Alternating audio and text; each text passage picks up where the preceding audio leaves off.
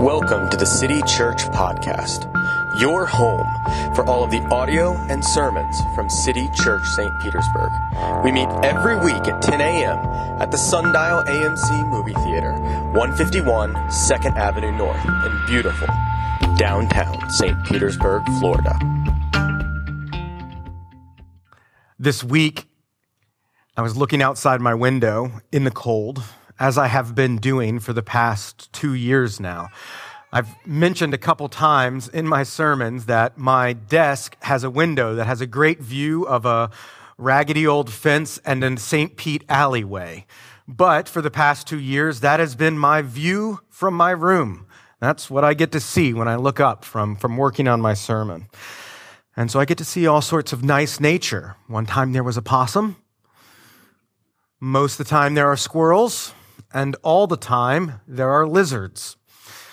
And as I was looking at them, this happened a little while back in the throes of deep COVID, I noticed that all of the lizards that I saw were brown. And it got me thinking when I was a kid, when I was growing up, it seemed to me that all the lizards I saw in this area of Florida were green. I was kind of thinking, am I crazy? Like, am I just like misremembering what life was like as a child? Am I, you know, is there something else going on here? And so I did what any of us would do in that scenario. I threw it in Google and said, Why are the lizards brown now when they used to be green? And I found out that I am not crazy, which is nice. In the 70s, plants that were being raised in the Caribbean brought over eggs of the brown anole, and the brown anole overtook the green anole as the dominant species of lizard in Florida. So my memories of childhood of having green lizards, not brown lizards, were correct. They're an invasive species. There are still green anoles. Uh, they're just at the top of the trees, and we don't get to see them that much.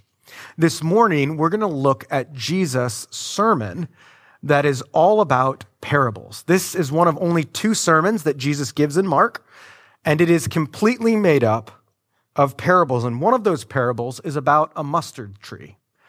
And a mustard tree is not an invasive species. It's native uh, to the land of Israel, but it is a species that, if you're not careful, will absolutely overrun the things that are around it. In fact, Pliny the Elder, who is this strange Roman historian who wrote a lot about like medical procedures in the first century, interesting guy, uh, said that when a mustard uh, tree takes root in your garden or your uh, field, it is nearly impossible to remove it. The seeds are too fertile, you just can't get rid of it. Once you have a mustard bush, you will always have a mustard bush, Pliny said. So Jesus is going to talk about this mustard bush in a parable.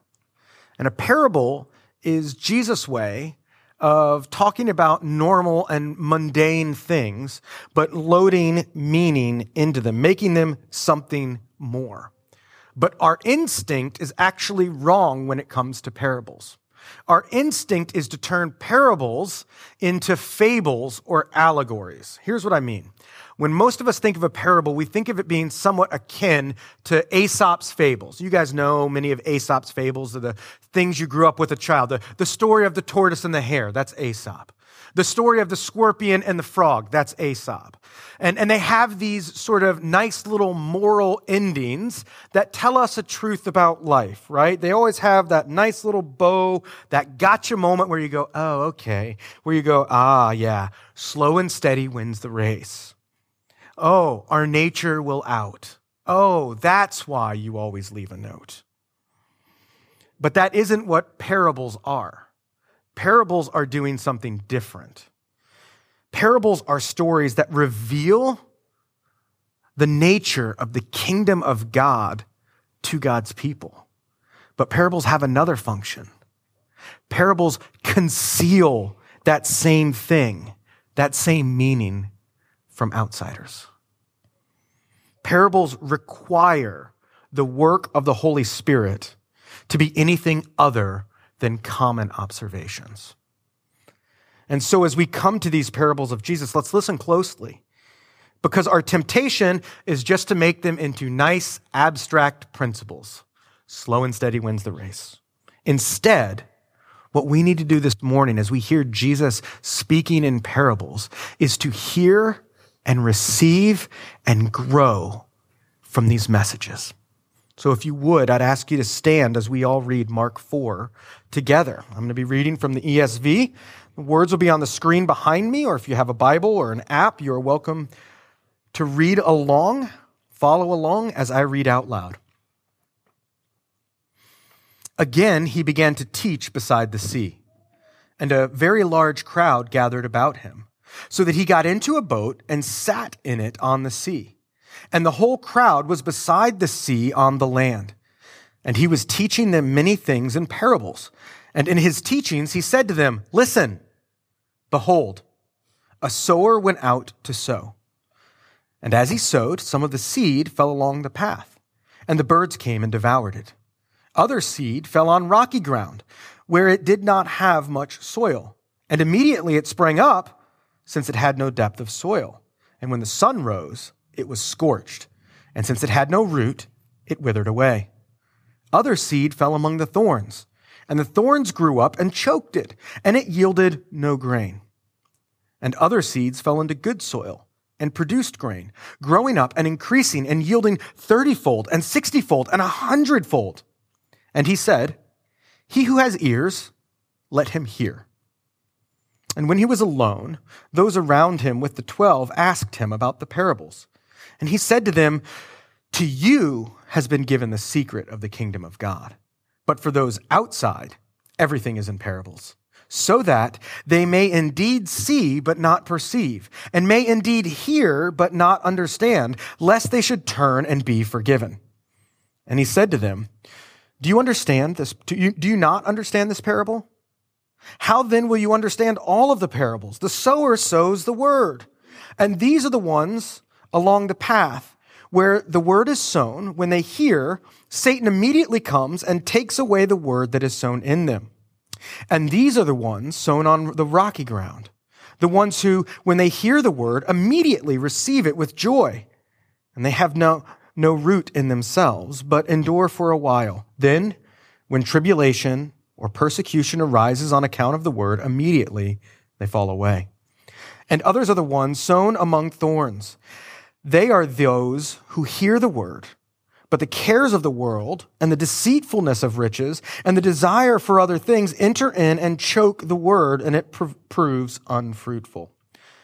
But those that were sown on the good soil, are the ones who hear the word and accept it and bear fruit thirtyfold and sixtyfold and a hundredfold.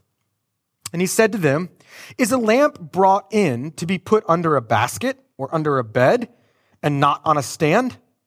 For nothing is hidden except to be made manifest, nor is anything secret except to come to light. If anyone has ears, let him hear. And then he said to them, Pay attention to what you hear. With the measure you use, it will be measured to you, and still more will be added to you. For to the one who has, more will be given. And from the one who has not, even what he has will be taken away. And he said, The kingdom of God is as if a man should scatter seed on the ground. He sleeps and rises night and day, and the seed sprouts and grows. He knows not how. The earth produces by itself first the blade, then the ear, then the full grain in the ear. But when the grain is ripe, at once he puts in the sickle, because the harvest has come. And he said, With what can we compare the kingdom of God? Or what parable shall we use for it? It is like a grain of mustard seed, which, when sown on the ground, is the smallest of all seeds on the earth. Yet when it is sown, it grows up and becomes larger than all the garden plants and puts out large branches so that the birds of the air can make nest in its shade. With many such parables, he spoke the word to them as they were able to hear it. He did not speak to them without parable, but privately to his own disciples, he explained everything.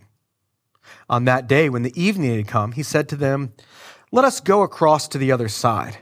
And leaving the crowd, they took him with them in the boat just as he was, and other boats were with him. And a great windstorm arose, and the waves were breaking into the boat, so that the boat was already filling. But he was in the stern, asleep on the cushion. And they woke him and said to him, Teacher, do you not care that we are perishing?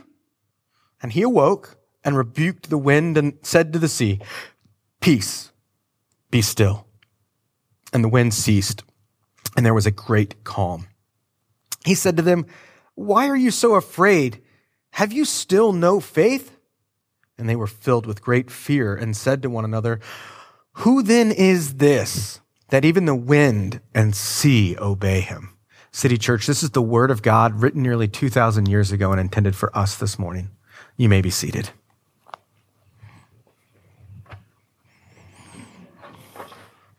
So Jesus is gathered on the lakeside. People have come to him. There is a huge crowd of him, so much so that he gets out into a boat pushes off from the land and then sits down in the boat to speak to all of these people. Between the way that voices are amplified by water and the sort of slope of the shore, there could have been hundreds and hundreds, maybe even uh, thousands of people here to hear Jesus.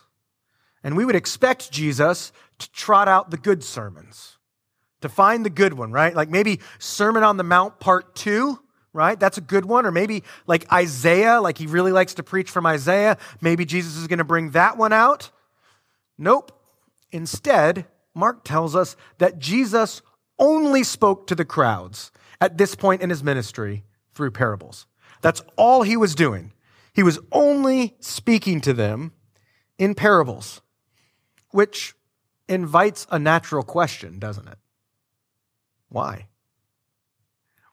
Why is it that Jesus, with this captive and quite large audience, decides that he is going to be obscure, decides that he is going to just speak in parables?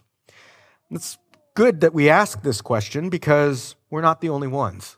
His disciples ask him the same thing, like, hey, um, love what you're doing, love your sermons, Jesus.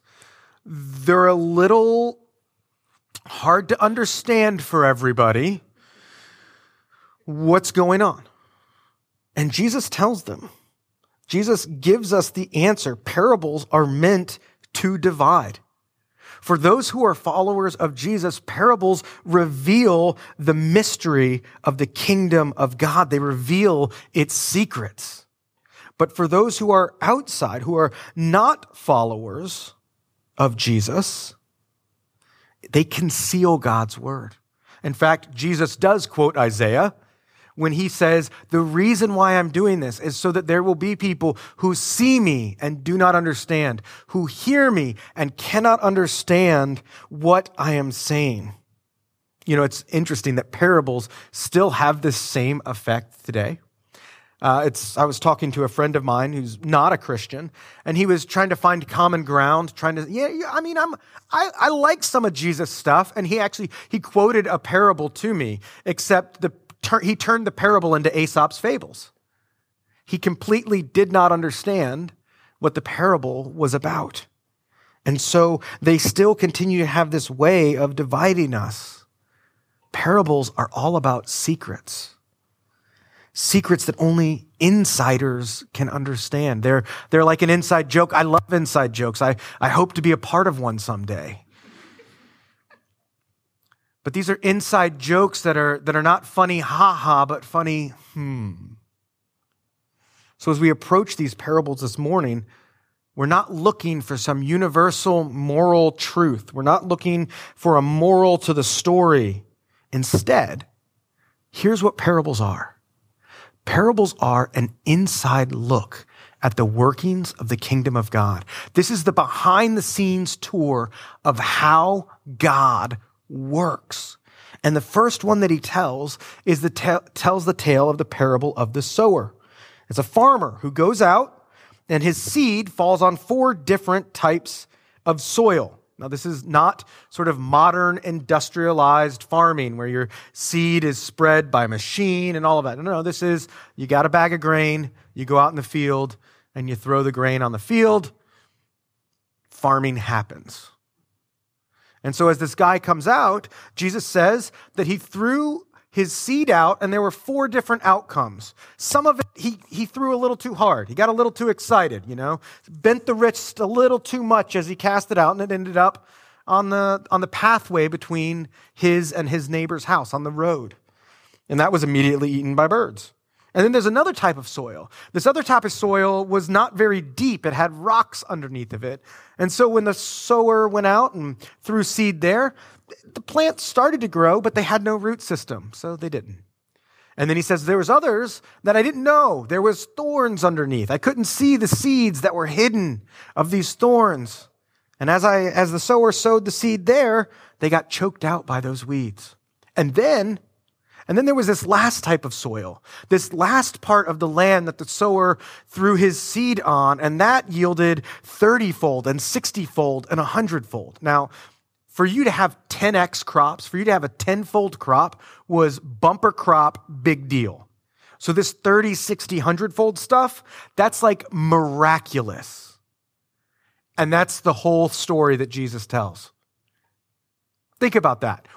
We know, and we just read, that Jesus is going to explain this. But imagine being just Joe Galilee who comes out to see Jesus. Jesus, this man who can heal lepers. Jesus, this man who can heal all sorts of diseases. Jesus, this man who preaches in the synagogue. Jesus, this man who is doing all of this. And he says, Hey, farming. Let me tell you something that you've seen a hundred times. You've seen your neighbor throw seed on the ground, and some of it grows and some of it doesn't. Makes you think. Do you see how this would conceal? Do you see how this is meant to only be heard by the certain people that God intends it to be heard by? If you know, you know, Jesus says. If you get it, you get it. Or in his words, if you have ears to hear, let them hear. But for the disciples, Jesus reveals what this is all about. He walks them through this. He walks them through and says, okay, so this is a metaphor about when God spreads his word out to different people. Some people immediately, Satan takes the word away. Satan snatches it off the road. The word never even sinks into their heart. For others, the word never really takes root. It is a shallow and, and quick relationship. For others, they do grow roots. They do genuinely begin to, to walk with Jesus, to think about Jesus, but then something happens. The cares of this world tend to choke them out. The cares and desires of more stuff squeeze out the space for God and his word. And then there's, then there's the good soil. There's the good soil that yields this huge, huge crop. It's easy to look at this story and to look at the interpretation that Jesus gives us and say, okay, you should, you should let the word of God take root in your heart and you should not be distracted and concerned with all of the other things of this world. Okay? Got it. Do better. But that, that's moralizing this tale. That's turning this into Aesop's fable. That's not what we're doing here. That's not what Jesus is doing here. He's doing something different. He's giving us a behind the scenes look at the kingdom of God. The important part to see here is what makes the good soil good soil. It's not that it's not thorny, though it is. It's not that it's not deep, though it is. Something else is happening here. What is it that creates this miraculous fruit. Fruitful and fulfilling Christian life is this hearing, then receiving, then bearing fruit. Jesus is giving us a picture of how the kingdom of God works. And the kingdom of God always grows first by hearing, then by receiving, and then by bearing fruit in that order. Now think about this because this is not the way that you and I evaluate our Christian life. This is not the way that you and I evaluate the kingdom of God. We measure our faith and the kingdom of God by how many sins we avoid personally or culturally and how many nice things we do personally or culturally. We get things backwards. How many days in a row have you read your Bible? How long did you read it for? Did you skip a day of praying? Did you? God will know. He will. No.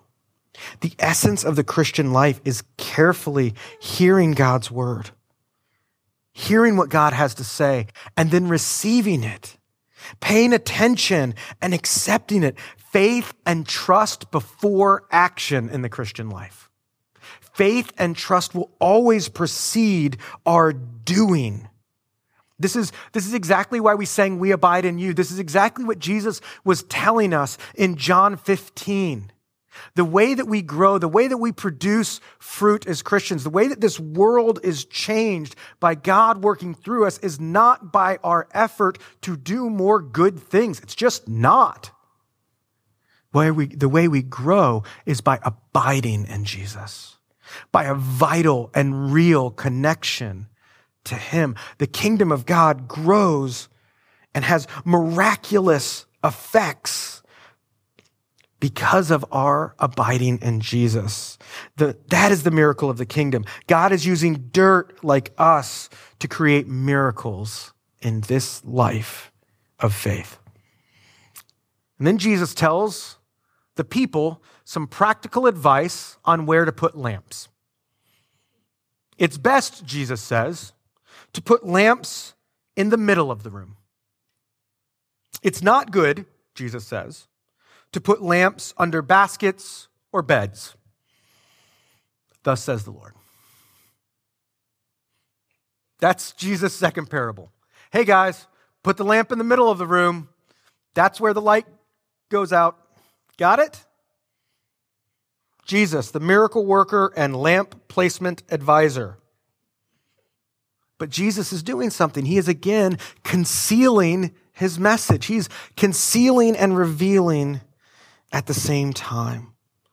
And it's funny because Jesus actually uses this parable differently than he does in Matthew. Uh, if you read the Daily Prayer Project schedule of readings earlier this week, you read Matthew chapter 5, where Jesus tells a very similar parable. He says the same thing that, that you bring a lamp in and you don't hide it under a bushel, you don't hide it under the bed. But here in Mark, he's using this a little bit differently. Because our temptation is to read this sort of story of the lamp and then the story of the measure as sort of proverbs that are just random sayings of Jesus lumped together by Mark because he felt like it. But that's not what's going on here. Jesus is telling us a hidden thing. Jesus is telling us a secret. He's not telling us that every hidden thing, that all your secrets are going to be broadcast. He's not telling us be chill about judging others. So we pay attention. No. Here's what Jesus wants us to pay attention to. Pay attention to how much you hear and give attention to the Word of God. How you listen. Because if you listen carefully, you'll start to understand the secret. If you listen carefully, you'll begin to hear the song, the song that makes the dolphins dance, the song that makes the tree sways, the secret that God is making all things new and bringing his kingdom to this world. Listen and you will hear the bricks of the gates of hell being torn down. You'll hear the rustle of the chains of Satan being bound. You will hear it if you listen. But if you brush off this secret, if you close your ears to it, even those things which you do know now will begin to fade from your mind. Jesus says, if you listen and give attention to the word of God, you will begin to understand the mysteries of the kingdom. If you don't listen well, if you let it go by, if you let it just be another thing that you do, then it will fade from your mind. Be on the lookout. The light is cutting through the darkness. The kingdom of God is being revealed more and more. Pay attention to the word. Hear it. Receive it. And it will change our lives. And then Jesus tells the most obvious story in all of his parables that he gives this week, that he gives in this sermon. When a farmer sows a seed, he leaves it alone. And all by itself, the seed grows. It just does. It's almost like it's automatic. Strange. The farmer is not really any help at all. I mean, maybe he can throw some fertilizer down on it to help it. Maybe he can weed some, some of the weeds out of the field, but this grain grows all on its own. The kingdom of God is not the work of human hands. The kingdom of God is not the work of human hands. And it isn't about our goals. It's not about our plans. We can see its growth. We can witness what's happening around it, but it happens apart from us because it's so much bigger than you and I can imagine. One of our struggles that we have as Christians is that we want the kingdom of God to look a certain way. We want the kingdom of God to have a certain look about it. We want the laws of our country to change in a certain way. We want the demographic numbers of Christians to go up. We want the kingdom of God on our terms. But James Edwards, when commenting on this passage, said this, and I think it's really helpful. To anchor the kingdom of God in human dreams is to lose it. Because the kingdom of God, what God has prepared, is something that no eye has seen and no ear has heard. Jesus is doing something more beautiful than you can imagine. Jesus is doing something more amazing, more life changing than you could ever possibly dream. No vision of the kingdom that we as humans come up with can hold itself up to the grandeur of what God is going to actually do. So our job is not to try to shape it. Our job is not to try to understand the mystery. God doesn't work on our timetable. God doesn't try to, uh, we don't make him try to achieve our ends or bend the kingdom to our desires. No, no. We follow God on his timetable. We allow God to bend us towards his desires. We find what he is doing and work there, not vice versa. And finally, Jesus points out that mustard, mustard seeds can produce quite large bushes. Now, I appreciate this because Jesus is being a good preacher here. He's being a good storyteller. He's helping people to, to wrap their minds around things. And one of the ways that he's doing that is by using some hyperbole. No, the mustard seed is not the smallest seed in the world.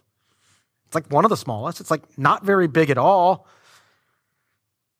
And no, the, mu- the mustard bush is not the biggest, it's not a cedar, it's not the redwoods, but it's a, it can grow to be a pretty good sized bush. No, but Jesus is trying to do something more. He's making a bigger point than the relative size of seeds and plants. The kingdom of God may seem insignificant, but its impact is largely hidden until it's not. It's largely hidden until God reveals it. The kingdom of God began with one man who had three close friends, who had 12 disciples, and they were scattered by persecution within a few years of his death. It went on to meet in homes throughout the Mediterranean. It grew in spite of its persecution throughout the Roman Empire. The kingdom of God flourishes when it is hidden and hassled.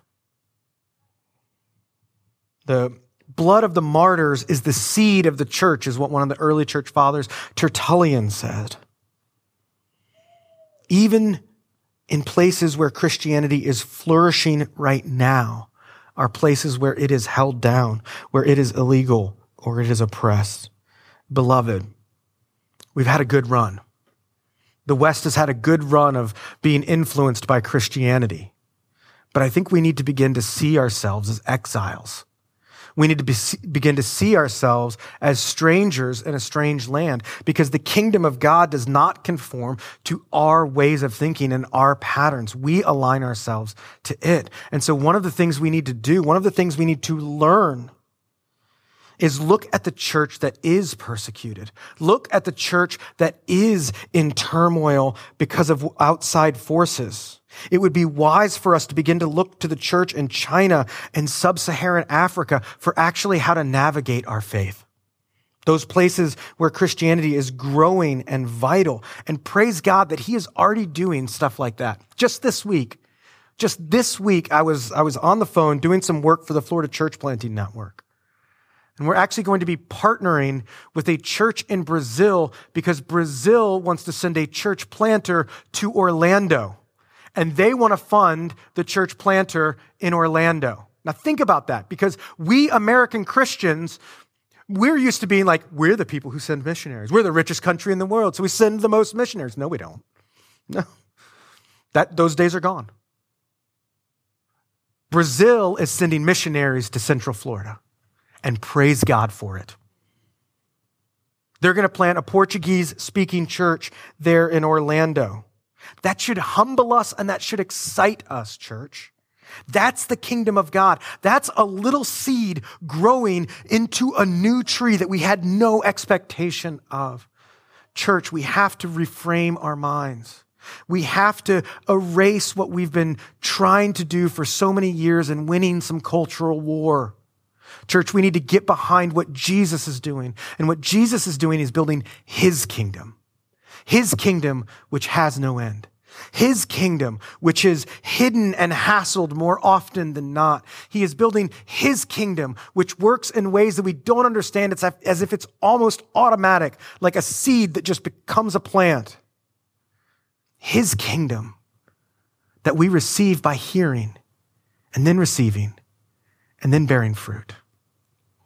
And then Mark ends this chapter with like what happened that night, which seems almost like just a chronological add on, doesn't it? So, like, Jesus preaches this sermon. Everything is like just these common stories of nature. And oh, by the way, when they were out on the sea that night, storm got, storm got rough they wanted to ask Jesus, Hey, do you not care that we're perishing? So Jesus wakes up and he calms the sea. He speaks, and the wind and the sea listen to him. Then he asks his disciples, do, do you still not have faith? Still? Really? Really? And it seems as almost like Jesus probably just like went back about his business. Maybe he laid back down. We're not sure what he does. But his disciples have some kind of sidebar conversation because they're like, I'm terrified. You? Yeah, me too. This is, this is terrifying. Stop for a second. Jesus has spent the whole day telling stories about the natural world. He explained first that the kingdom of God is about listening and hearing. And what do the wind and waves do when Jesus speaks? They listen. Do we? Family, let's listen to what God is telling us. Let's receive it without trying to bend it to our will. And as we're shaped by its message, may we grow and may God grow fruit in our lives it's His kingdom on His terms for His glory. Let's go that way. Let's pray.